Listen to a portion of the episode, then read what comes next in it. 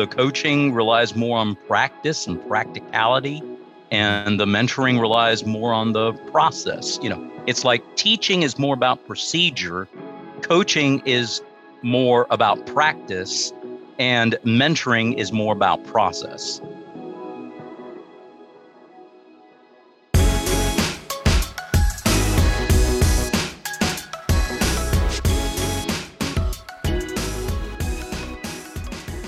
What's up, everybody? Welcome to the Artists of Data Science podcast, the only self development podcast for data scientists. You're going to learn from and be inspired by the people, ideas, and conversations that'll encourage creativity and innovation in yourself so that you can do the same for others. I also host open office hours. You can register to attend by going to bit.ly.com forward slash a-D-S-O H. I look forward to seeing you all there. Let's ride this beat out into another awesome episode. And don't forget to subscribe to the show and leave a five star review.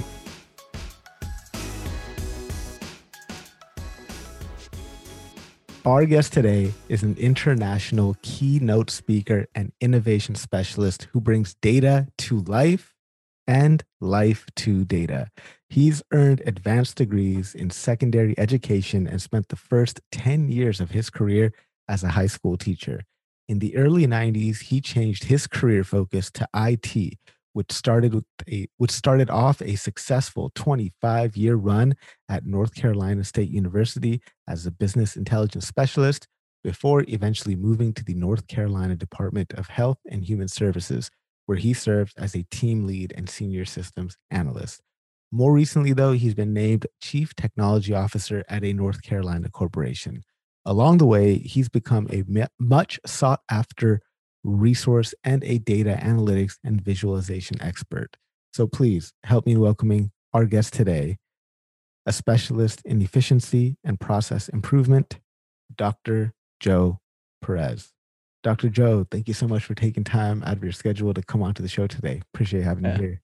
Absolutely, Harpreet. Thank you so much for inviting me, sir. It's my honor to be on your program.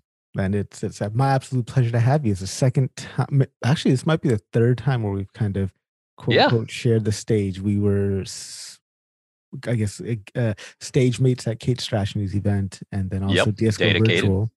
Yes, sir. first time we're talking one on one, man. So I'm excited to to have you here. So before we get into to the data and all that and, and, and all that stuff there, let's let's get to know the man behind. So talk to us a little bit about where you grew up and what it was like there. Sure. Well, let's see. I grew up in a little town called Sanford, Florida. Well, it's not so little anymore. I mean, it's it's kind of big. It's got an international airport now. You know, when I was a kid, the airport that was there, oh good heavens, it was only uh, it was less than two miles away from my house. It was still an active naval base. And uh, then they decommissioned it. And now, years later, they've refurbished it and turned it into an international airport. My little bitty hometown that had probably just not much more than 10, 12,000 people. And oh gosh, now it's probably 60, 70,000 people, which, you know, I mean, that's not huge by the millions of people that live in LA and, you know, the other big cities of the U.S., but but it's still it, it was still a nice nice small town. It was nice to play outside with my friends when I was a little kid. We'd do it till the street lights would come on, you know.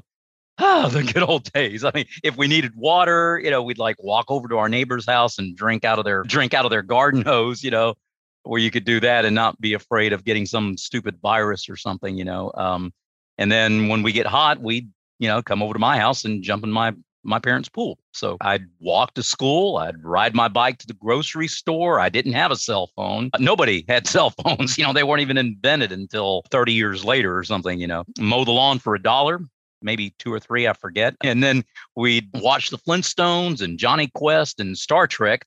First run, now not reruns, but Star Trek in living color when I was a small boy. We do that with my I do that with my mom and dad after supper. Uh, yeah, who would have thought cartoons at night, you know, Jonny Quest. We love Jonny Quest. So I mean, you know, times were different, people were different, uh, the pace was slower, the days seemed longer and I suppose people seemed a little nicer. So that's yeah. that's where I grew up, small town USA. I absolutely love that. So I grew up in in Sacramento, California. Uh, so ah. state state capital of California, northern Northern California, and California's just pace of life is so so busy. And I've been here in Winnipeg for about seven years now. Wife and I just had a baby a year ago. He's turning one year on one year old on, on May eighth, right? Yeah, so, I remember those days when my yeah. kids were that little. oh man, it's he's been doing some crazy stuff in the middle of the night, waking us up and, and causing havoc. So uh, well, take yeah, it from experience. It does get better after a few years. Okay. Few years. take heart. take heart. Well, maybe a few months, and then it gets worse for a little while, and then it gets better.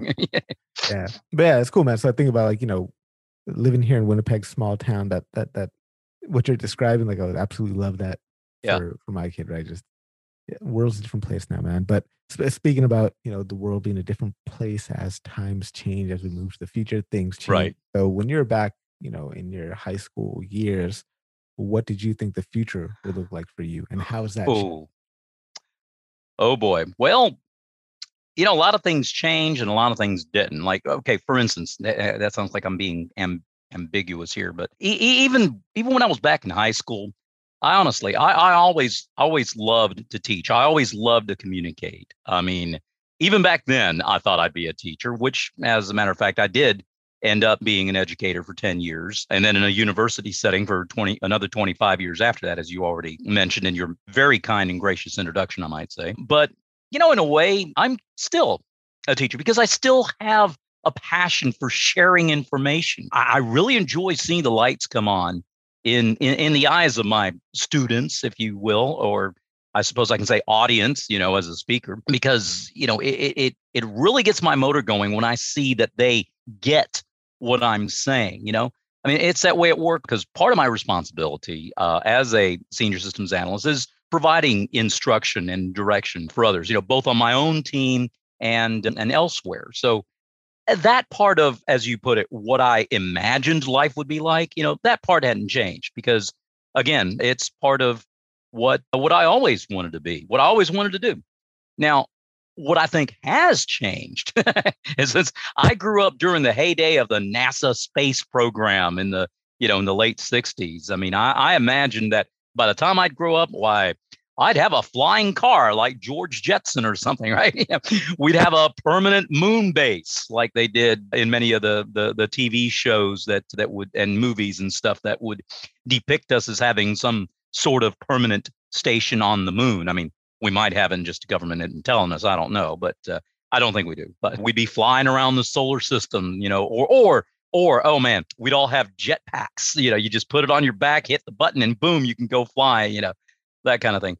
Now, obviously, those kinds of things, you know, didn't didn't materialize, and it wasn't just limited to the crazy '60s. I mean, even in the mid '80s, you know, I was already well past high school, you know, and past college by then. Remember the Back to the Future movies, thirty something years ago. I mean, my you know, favorite yeah, right. You think that we'd be having flying cars in 30 years. So, you know, went from the Jetsons to a hover conversion or whatever right? Whatever they call it, Jaws 22 or, or whatever yeah. it was, and hoverboards and self-drying jackets and and things. So and and that you know most of that hadn't come to pass, but the flip phone was you know Captain Kirk had the first flip phone right with the communicator on Star Trek. So hey, Gene Roddenberry got something right. But another thing that I imagined back in high school, I figured that um, by the time I grew up, I'd be I'd be married and have a couple of kids and you know what's really cool is to my utter amaze beyond my wildest dreams. I mean that that's that's really come to pass. I mean i am just so grateful that god's given me the most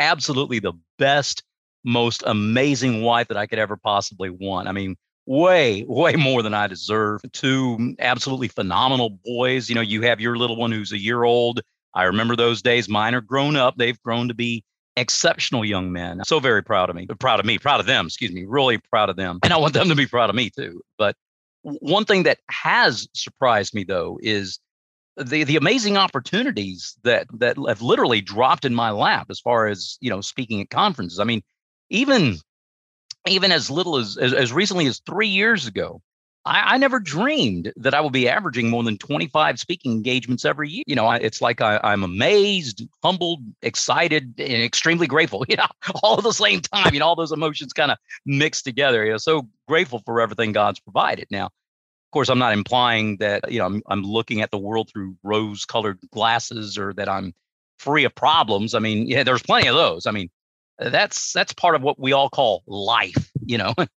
but in spite of whatever good, bad, or ugly, you know, anything that comes my way, hey, I'm just thankful to be alive and and grateful, grateful for what I have. Rather than rather than complaining about what I don't have, I think it's better to be positive and focus on what I do have. So I know I kind of strayed off the topic a little bit, but you know that those are the kinds of things that you imagine as a kid that I'm just so grateful and thankful. Uh, many of which have come true, and I'm probably just as grateful that a lot of the things that I imagined perhaps have not come true, like the, flying cars. You know. I mean, like Back to the Future is my absolute favorite movie. Yeah, I, was, love I that. Definitely waiting for 2015 to roll around with those yeah. flying cars, but that right. didn't happen. But yeah, that's that's awesome that you've got you know so many speaking engagements every year. I think that's you know you're you're definitely a busy man all over the place with with these engagements. So help help my audience here figure out how to become better public speakers. Talk to us about this uh, dynamic speaking and mm-hmm. and these four essential E's.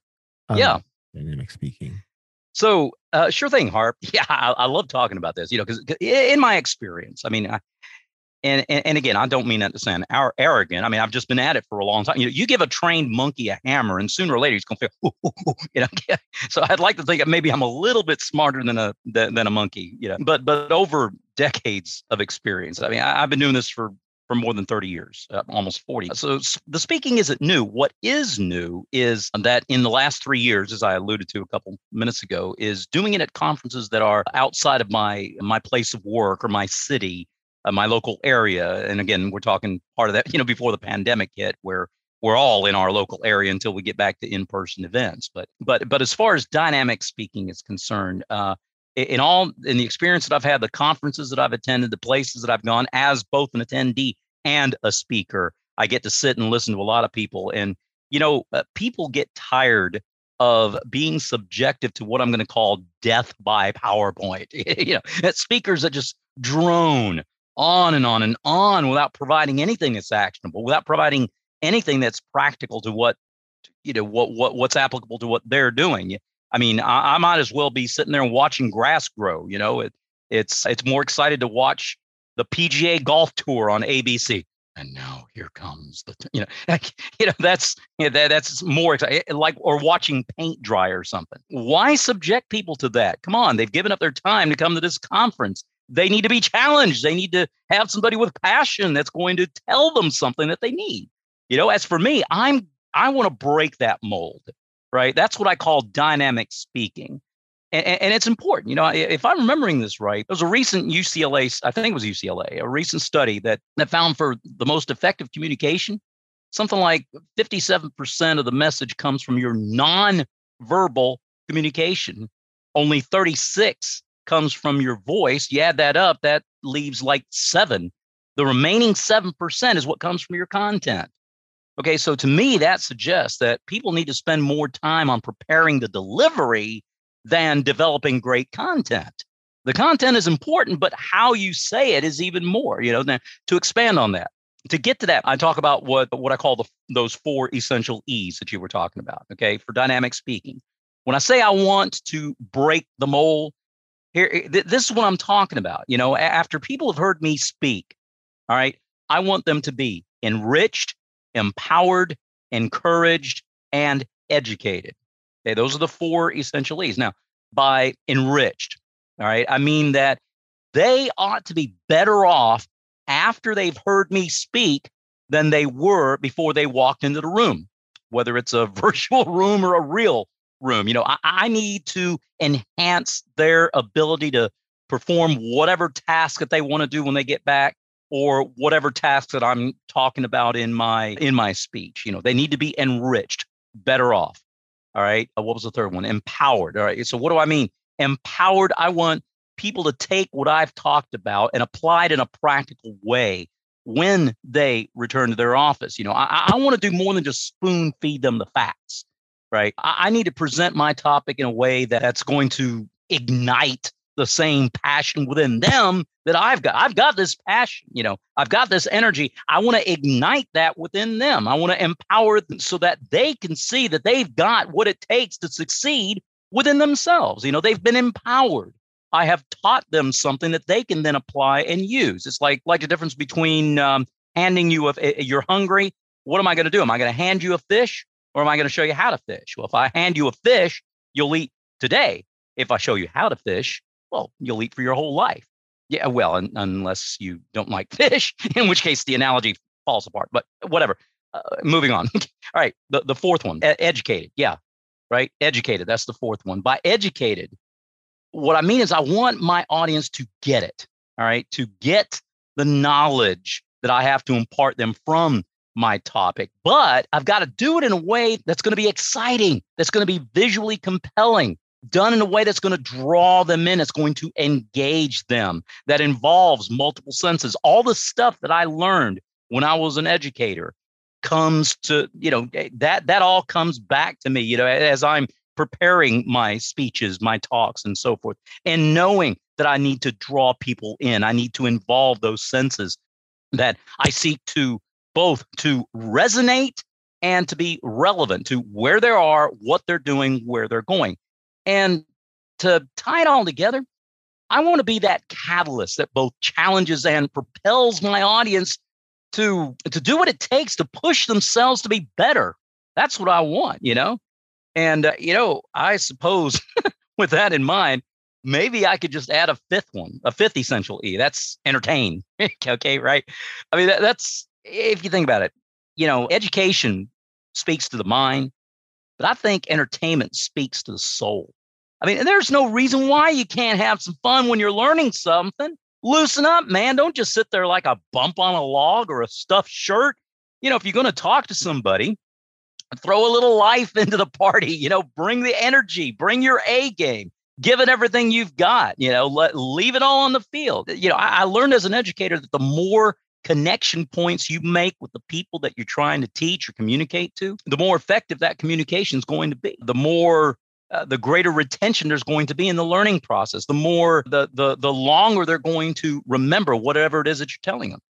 And that's getting back to the business of having both relevance and resonance. But I feel the only way I'm going to do it is by using those four essential E's, okay? Making sure that they are enriched, empowered, encouraged, and educated. And maybe add that fifth one, entertained. I like that a lot. And how, how does that framework change, if at all, depending on the audience that we have in front of us, right? So does the framework need any adjustment if we're, let's say, in front of a audience at a virtual conference or, you know, whenever we get a chance to in-person conference? Does it change if we're giving a presentation to a room full of executives who we're trying to convince of our methodology? Absolutely. Yes, sir. It does, it does make it in the same way. Okay. Again, I draw back on my experiences as a teacher, you know, in learning the, the art of teaching, of, of, of being uh, an educator, a communicator, right? Is knowing that you're not going to teach math to a fifth grader in the same way that you would to, say, I don't know, calculus in college, right? You know, they're, they're two totally different animals. Not that I'm implying that kids are animals. Some might act like, well, whatever.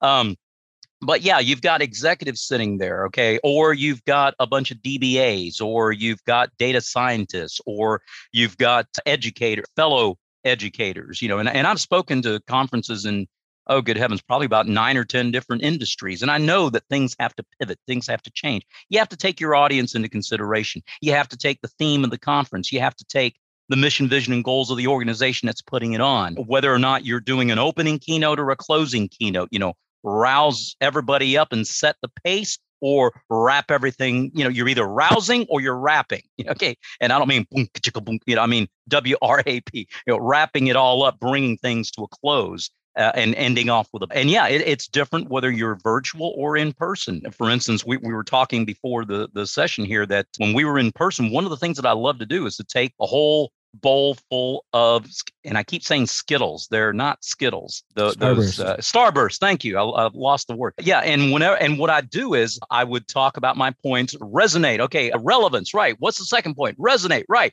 And when they get it right, I'd ask them to tell me, and they get it right. I'd, I'd just toss them a Starburst.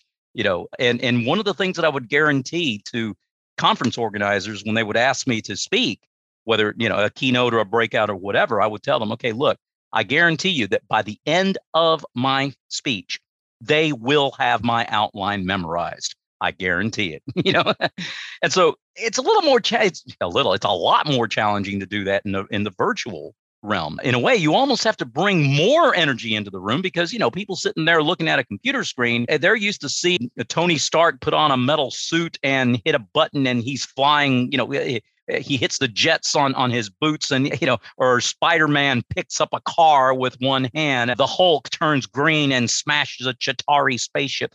They're used to seeing all kinds of spectacular wonder on the screen the big screen when they go to the movie and now you know on their computer screen if they if they rent a video or, or whatnot. So that's a heck of a lot of entertainment to compete with so when you don't have the benefit of the body language, the inflections, the expression of the face, the the feedback, you know, the the ambiance, the the vibe, the the chemistry that you can have with people when you have them in the same room and you know that if you've told a joke that falls flat, you can more quickly shift gears and go another route, you know, or you see that you've said something that might be halfway funny, three or four people are laughing, five or six others start laughing, and then you go with it. You know, you can I'm not saying I'm not a stand-up comedian, as you can tell, but you know, I mean, injecting a little humor to to to break the ice.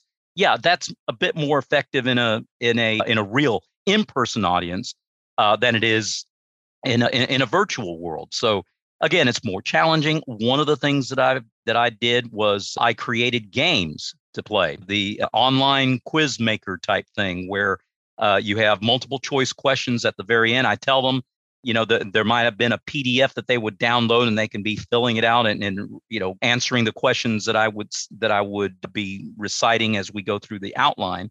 And then at the end, there would be like a 10 minute game. I'd ask 10, put them up on the screen, and people can, you know, log into the game and, and hit the A, B, C, D, whatever. And you get more points if you answer more quickly. And at the end, whoever got the mo- most points would win. And, and as the game would progress, they could see the uh, the leaderboard up on the screen. Really, it was a lot of fun. Two or three conference organizers where I did this, uh, virtual conferences, they liked it so much. They said, you know what? We're going to give out a gift card, an e card at, at the end, you know, like an Amazon, you know, $25 Amazon card or a, a $10, $20 Starbucks card or, or, or something like that, or Panera Bread or whatnot. I thought that was a neat idea. I never would have thought they did that, you know, and so that kind of it, it kind of helped make up for the fact that you don't have that interpersonal interaction in the virtual world as you do in in the real world. So yeah, it is. You you the framework still remains the same though. You know, you still you still need to enrich, empower, encourage and educate. You're just employing different means to get to the same end. Thank you very much for that. I appreciate that. Absolutely. Um, that's like the takeaways there. So touching back on your teaching huh? experience, so you wrote this uh this video that I that I saw on your YouTube channel. I thought it was really interesting. It was all about the the madness behind the method, and it's talking about the difference uh, between teaching, coaching, and mentoring. So I'm curious, how do you define each of these sure. terms? Well, you know, there are some things that there's some things that are that are pretty obvious. There are some subtleties that you can weave into any working definition of of these types of you know but these three methodologies for professional development in general you can paint them with a broad brush all right? Teaching. Typically i would define teaching as the art of imparting knowledge or skill. It's the, the giving of facts and the receiving of facts giving and receiving of facts. Coaching i think is a bit more practical providing some sort of mm-hmm. intensive training in a specific topic or a specific sport, more like, uh, and it tends to emphasize more the practical application, although teaching you want to be practical as well, but the method of coaching relies more on practicality. Mentoring, mentoring is more like a process than an event. The long-term gradual transferring of knowledge, experience from, from an older person or a more experienced person to some protege who, you know, a younger protege. Really interesting. It's like a almost a subtle difference because you know, if mm-hmm. sometimes I feel like I you know, use those words interchangeably, but me, you know, at one point in my career, I was a teacher as well for a very short stint. But you know, I'm also a, a mentor at Data Science Dream Job, this giant mentorship platform, and those lines get really blurred sometimes, right? Because you know, teaching and mentoring, I feel like are, are similar, but like the way that you've described it there, it really helps to to understand the mm-hmm. difference. So, I mean, when it comes to teaching, right? That's easy. You kind of just show up to a course or whatever, and you get a teacher. Sorry, when it comes to finding a teacher, it's kind of easy in the sense that sign up for a course, get a teacher. Coaching and mentoring, I think, is a little bit harder to find the right, right fit for you. There's yep. sure. That's right, because one is more the coaching relies more on practice and practicality, and the mentoring relies more on the process. You know, it's like teaching is more about procedure, coaching is more about practice, and mentoring is more about process. You know, so yeah, and you also talk about this um this idea of this kind of like structural matrix yeah. for these three approaches. So you talk to us about what this is and and how how can we leverage each of these methods for sure. the maximum effectiveness. So in this structural matrix, it's uh, that's something that I developed to kind of build a framework around which we when would gauge the success or failure, the level of success that we have with our varying approaches in professional professional development. There's six components or six nodes. Okay, so the the best way to leverage them, and, and I call them there are the the let's see, you got me on the, the the emphasis, the focus, the goal, the approach, the summary, and the relationship. All right, you need to be aware of the different characteristics of of each, maintaining enough flexibility to pivot to whichever one that works best for the situation. And that's taking the personalities into account, situations, events into account. Just just to give you a brief example, when we're talking about the the relationship, okay, what relationship do you have? Well, with with teaching, you're the pupil. With coaching, you're the player. But with mentoring, oh, fine Padawan you are you know okay i mean you know the mentor is the one who can tell you you know he's your your your biggest cheerleader and your toughest critic all at the same time you know about the only one who can come up to you and tell you do or do not. There is no try. Love it man that's it. I love that inter- uh, impersonation yeah. of, of, yeah of, thank you. that, so uh, so within this kind of framework teaching coaching mentoring uh, you talk about these ideas of adhesion and cohesion. Yeah. Uh, so, what do these have to do with you know closing our skill gaps? Sure. Well, okay. So you may, I'm sure you'll recall it because for you, high school was a little bit shorter, less time ago than you know. For me, it was probably about 90 years ago, as some might think. But no, no I'm not that old. You recall from your high school chemistry. All right. Adhesion is defined as the force between molecules of different substances. All right. Whereas cohesion is the force between molecules of like substances, the same substance, as it were. For instance, it's the adhesion of water that makes it bead and stick to the roof of a car or the hood of a car that has just been waxed. But it's the cohesion of water that makes it stick to itself and fall as drops when it rains, right? Okay, so we got that settled, the difference between the two. Well, here's how it applies in in professional development. And you know, I'm assuming that's what we're talking about, you right? The teaching, coaching, and mentoring. We're not talking about its application with uh, crazy glue epoxy or the difference between painter's tape and duct tape. Not the same thing. And I agree. okay. But no, in the context, seriously, in the, the context of professional development here, continuing the thread of teaching, coaching, and mentoring. All right. When let's see, how do I put this? When when when you put people with different personalities, okay, differing personalities are paired up. When the teaching, coaching, or mentoring process is done correctly, the relative strengths and weaknesses of these differing personalities will complement each other, and their adhesion brings them to new heights of success. Now, in a similar way, if you pair up like personalities together, people that are really similar, okay, well, that's going to foster some sense of camaraderie and and sympathy. You know, it's like you're saying, hey, you know what? I've been there. I'll, I know what you're going through. I think the same way about this. Yeah. And and their cohesion helps them to tackle difficulties and break through barriers. So remembering those chemical properties of the elements, as it were, helps you think about the chemical properties of people. And you know, when we talk about the way people relate to each other, what do we call it? We call it chemistry. And so remembering the, those those things, I believe, can be leveraged to get you from where you're at to where you want to go.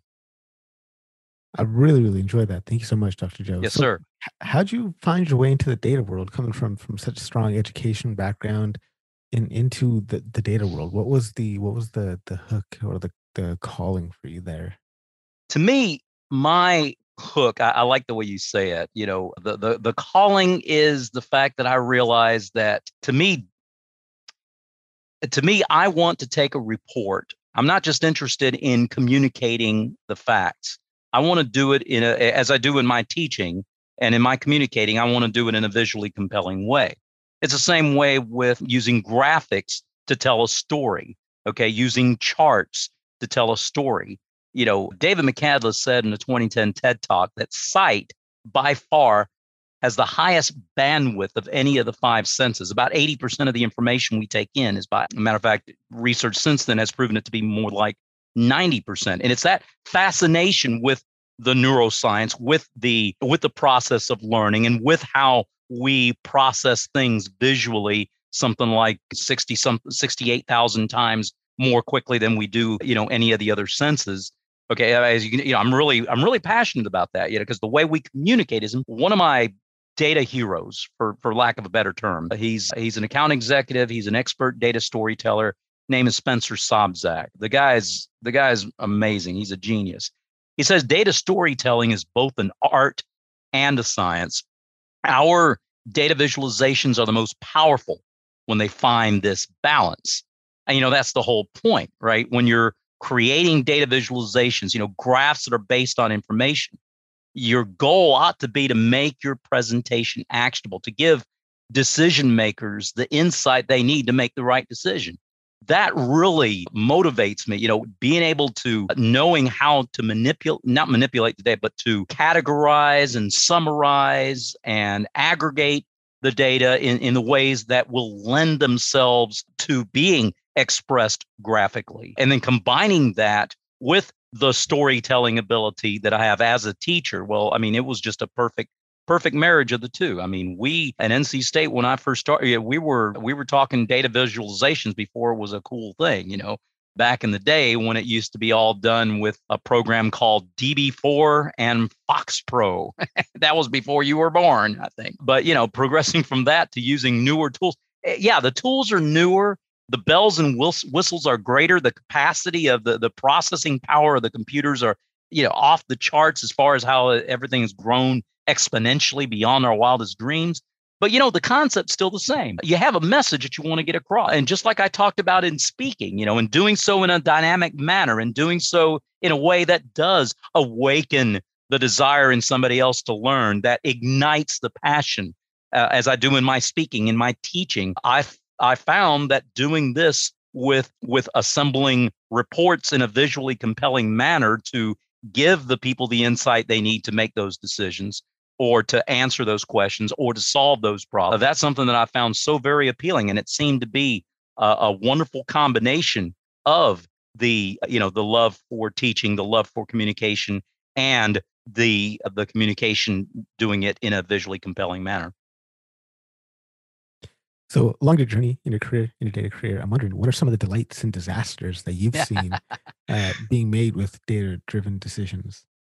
Yeah, you know this this kind of goes with that with that topic. I mean, the delight comes when the data indeed is a thing of beauty, and it's the thing that drives the the decision making. You know, that is when when organizations have gone from from being in what I call data denial to being data driven in their decision making process, you know, but when when all they do is just go with their gut, all right, they're just inviting disaster, you know. I mean, wrong decisions that were based on having wrong information, well, that's going to lead to wrong actions. Okay, it's like uh, everybody's heard the story of how one word from a Japanese communication in 1941, specifically early December, 1941 caused us to think uh, it wasn't such a big threat. And what happened on the 7th? Boom, we got bombed more than, what is it, 3,800 and some Americans were killed in, at the sneak attack at Pearl Harbor. Bad data, you know, is part of part of that. And, you know, nobody wants that. That's the disaster I'm talking. I mean, it may not necessarily be as tragic and as drastic as, you know, an attack that destroys a lot of battleships and costs thousands of lives, but still the disastrous results of the consequences that come about as having made these wrong decisions that were based on incorrect information. Now, uh, people who have good intuition on the flip side of that, they're going to tend to make right decisions. But even then, still, just going with your gut isn't always the best route to take. It's important to consider the data, whatever data you have available. And we're not, you know, there is no shortage of data these days. The problem isn't the the accumulation of data it's the appropriate cataloging, assembling, and reporting of the data. You know, we got plenty of data, right? Uh, so it, it, needs to be considered when you when you're going about your business decisions. And the information and the insight from which you're going to gain that insight, and that's the making it actionable that we were talking about.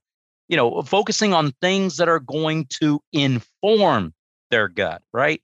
If you think like you've got some good intuitions, you want to go with your gut, fine go with your gut, but make sure you have informed your gut, you know, because people that are trying to run their business, I mean, they've got to make decisions all the time, right?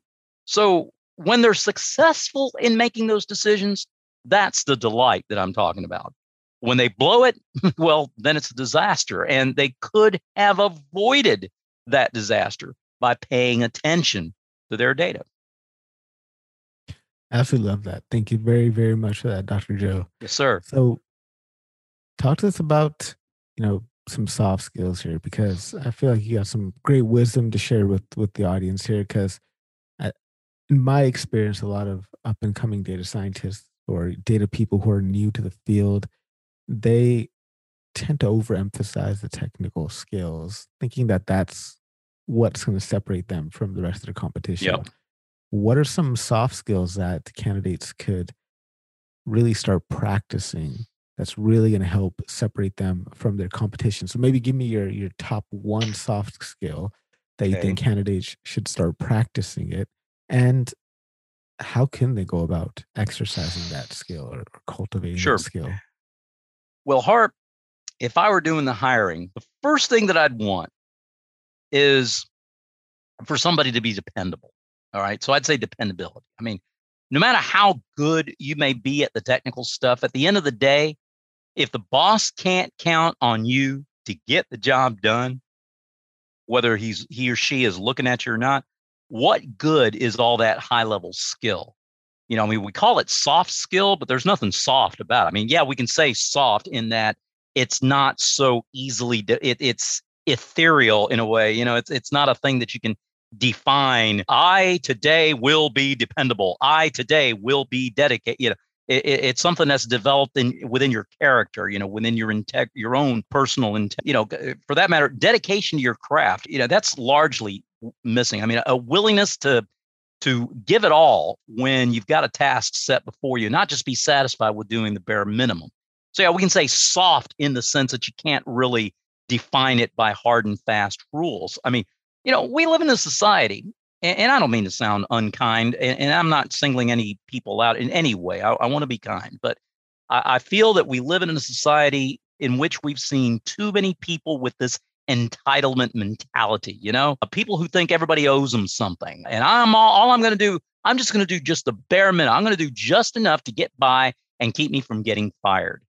Don't ask me to commit to a deadline. You know, no, that's uh, the time for that is far past. I mean, it, uh, we need to be dependable. We need to be teachable. Having an attitude that says, you know what, no matter how smart I think I am, and I am pretty smart, I'm not so good that I can't learn something from somebody else who has something they want to teach me. You know, shoot, the, the common mentality is just crazy these days. I mean, let me tell you, Harp, I will take some, I will take just one person with a good, solid, dependable work ethic, dedicate over three or four lazy, uncommitted, hotshot know it alls uh, who think they're God's gift to society. You know, I don't care how much smarter and more highly skilled technology wise that they might be. There's something to be said about good, solid, down to earth values. And, and, and the way that looks is by being willing to start at the bottom, being willing to accept criticism, being willing to have those teachable moments where you know i maybe i don't know it all and someone else can teach me something and being willing to do more than just the bare minimum to get by. If something if it's worth enough to you to have it it's worth enough to you to work for it. I mean that's why it's called work you know? It should take at least some sort of effort. I mean you know it's something that you love doing then but you know have some have some internal i don't know some moral compass about you that says i've been hired to do a job i'm going to give it everything i've got and i'm going to be dependable and i'm not going to be so arrogant that i think i'm the best thing since sliced bread i think that's the kind of the combination. I, you, I know you asked for one. I may have given you about six or seven, but you know, yeah, no, I mean, it all boils. It just boils down to that one thing: is the I suppose, uh, personal integrity, personal, because, you know, really, if you are, if you do have that moral compass where you do say that you have been entrusted with a task and you're going to give it everything that you got and commit yourself to getting it done and keeping your word, right? If you've got that one basic thing down, then the rest of these will fall into place, in my opinion. I absolutely love that. Thank you very much for that, Dr. Joe. Yes, so let's sir. do our last formal question before we jump into the random round. All right. It's 100 years in the future. what do you want to be remembered for? Well, Sherman, I'm not going to be alive in 100 years because I'll be a 100 and whatever. yeah. Um, 100 years from now, I think I want to be remembered as the guy that brightened your day lightened your load and heightened your senses. How's that? You know, w- whatever I say or do. All right, I want people to be better off than what they after I, after I was uh, in the room when I came on the scene. I, I would like that to be said about me that that I'm remembered as somebody that people were better off after I was in the room. I mean, you know, as a Christian, that has an even bigger meaning for me. You know, I want to be remembered as somebody who who put Christ as Savior first, and his family and his fellow man above himself and his own comfort, someone who wasn't selfish, somebody who I guess it was obvious that he was more interested in glorifying God and being faithful to his wife and kids than he was making a big name for himself. And you know, the big name for yourself will come if you're known as somebody that that was more interested in in others and helping others get ahead. You know, I, I can't think of a better legacy that I could leave behind and, and be remembered in that way. A hundred years from now, when I'm probably very likely will be dead and gone. Thank you very much for that, Dr. Joe. Let's go ahead and jump into the random round. First question. Oh boy. Got, yeah, first question I got for you is what are you currently reading? Oh man, I I love this. There is a series by Gilbert Morris. It's called Lions of uh, you might call it the biblical historical fiction genre, I guess. This guy knows how to make characters come alive. And I mean this in this particular series, he brings a series of Old Testament Bible characters to life. Like what was it like for Noah? You know, you hear the story, Noah built the ark, gathered all the animals, blah blah, you know but yet he turns this Noah guy into a real honest to goodness true person. What was he like when he was a kid?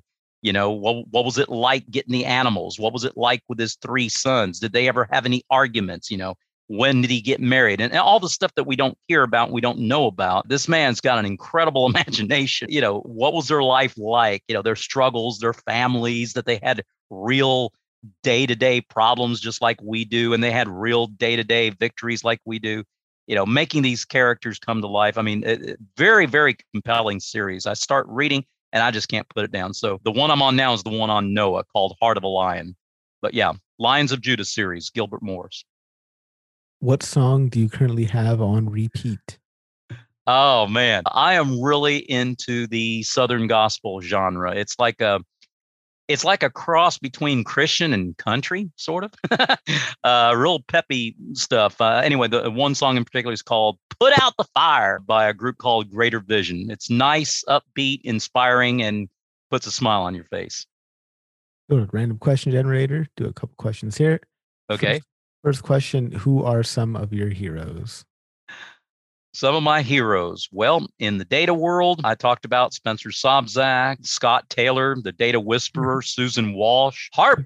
Good friends of mine. You're, yeah, yeah, yeah, yeah. You're you're you're a bit of a hero yourself, and in, in in the data world. Um, in the I won't get into politics, but I think about those in the past will be like Winston Churchill. You know, failure is let's see, what is it? Uh, victory is not uh, victory is not forever. Failure is not fatal. It is the courage to continue that counts you know Winston Churchill. So he's he's a hero. Teddy Roosevelt, Abraham Lincoln for for figures of the past. And uh, in the speaking world, I would say philosophically, people like Simon Sinek that have some very oh my goodness, some really really heart stirring things that you know that kind of get you to think. You know, in the in uh, historical figures in the in the Christian world, I would say great preachers of the old like uh, Charles Haddon Spurgeon, Billy Sunday. In today's world, speakers like David Jeremiah and and and others that uh, are just really, really faithful to their families, faithful to their calling. And, you know, whether you believe their message or not, you got to admire somebody uh, who will stand up in the face of adversity and, and do whatever it takes to get their job done. I mean, that's something you can admire in anybody. I guess, it, you know, we, we talk about heroes and what is the definition of a hero, right? Is it a person that uh, puts on a cape and can bust through walls with her bare hands no, it's a, the a hero is somebody who who stands tall and does right no matter what the odds are against her or him. The the people who are on the front lines battling COVID, the the researchers that are trying to figure out the best way to you know have these vaccines which are now thankfully you know millions of people have been vaccinated thank goodness. But uh, you know the the firefighters the police the the teachers that are standing up and, and teaching kids and working long hours and not getting paid any extra for the hundreds and hundreds and thousands of papers that they have to grade and the stuff they have to put up with and and the love that they have for their kids whether it's returned or not you know that that give and give and give without expecting i mean they get a paycheck but nowhere nearly as much as they should get paid. Definitely. You know, people, those types of things without naming a specific individual, I suppose that is a heroic thing. To me, that's the true definition of a hero somebody who stands up, does what's right, loves with all their heart, doesn't expect anything in return, and makes makes the world a better place to live in. That's a hero to me. Awesome. So when people come to you for help, what do they usually want help with? Let's see, how to tie a tie. No, that's my son. Yeah. Well, typically with what's the best way to report on these particular data points, I've got four or five tables that I'm trying to build and I want to make sure that, you know, should I be normalizing them or denormalizing them? I've got I've got a song that I'm putting together and I'm not sure what chord progression to use, you know, should I go to uh F minor or would an F do? Or if I have an F, should I go to A minor or will a G? You know, yeah, mm-hmm. that's another avenue of me we hadn't talked. Yeah. So I, I, get questions about music from my from my peers that that know that I'm that I'm a musician. So I like that. Yeah. I like that. A, a real gamut. It just runs the whole gamut. Let's do one last question from here. Yep. When was the last time you changed your opinion about something major? Hmm. The last time I changed my opinion about something major. Well, I can't say I used to hate corn on the cob uh, and I love it now. I wouldn't call it. If you're in the South, that's a major thing. Okay. I did not like corn on the cob growing up. Changed my mind. I can't get enough of it now. So, but that's not of any consequence in the world. That that is a major thing if you're living in the South. I would say how I felt how I felt about China. You know, again, I don't want to get into any, political things, but you know, the in differentiating between the Chinese people and the Chinese government, and you know, always against the philosophy of communism and against the repressive regime that will take an idea that may sound nice for some people, equality and all this kind of thing, but with the terrible repressive regi- regime that has crushed its people and so forth, separating that and thinking that everybody who is a Chinese official is out to kill their people when that's not true, that there are some good people that are just stuck in a bad situation. You know, I that's that's one thing that I that I like to try to to keep. You know, if, if there is a not not to paint everything with such a broad brush. Yeah. I guess that's that's one thing that I you know come around to thinking differently Yeah. about. Like that a lot. So, Dr. Joe, how can people connect with you and where can they find you online? So the best way to find me online is through LinkedIn at, uh, of course, linkedin.com slash IN slash JWPEREZ. They can also, if you want to see my itinerary, where I'm speaking, what my topics are, if you're interested, you know, you need a speaker. Not that I'm going to give a shameless plug or anything, but you did ask. But, but anyway, the, the speaking topics, my portfolio, the places where I'm going to be speaking or have spoken, you can find that at sessionize.com. That's the word session with I Z E on the end. Sessionize.com forward slash Joe dash Perez, P E R E Z. And my website, drjoeperez.com.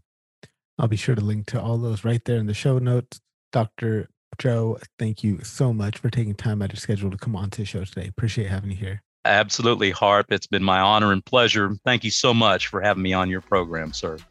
Thank you.